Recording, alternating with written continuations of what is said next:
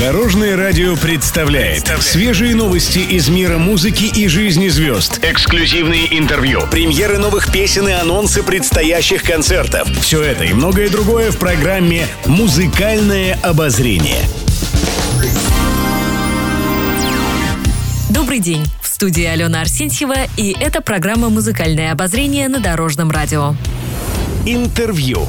Участники группы «Корни» в беседе с журналистами рассказали, как относятся к критике.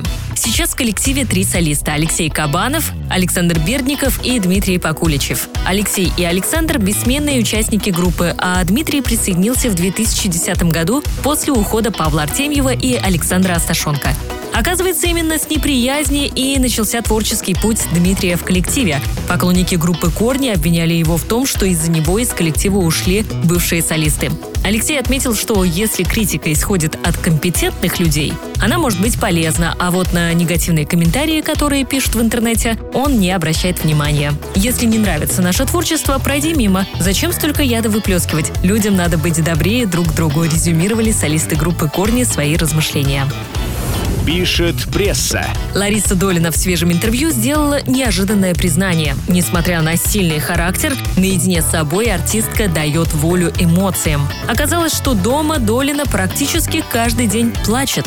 Пролить слезы певица может как от грустного момента, так и от радостного. Например, когда смотрит трогательный мультфильм. По мнению Долины, через слезы человек выплескивает все негативное. А еще Лариса Александровна призналась, что она верит в артистические приметы. «Если у меня из рук выпали ноты на пол, на них надо сесть, чтобы они зазвучали», – рассказала певица. По словам исполнительницы, пока подобный ритуал ее не подводил. Еще больше интересных музыкальных новостей завтра в это же время на Дорожном радио. С вами была Алена Арсентьева.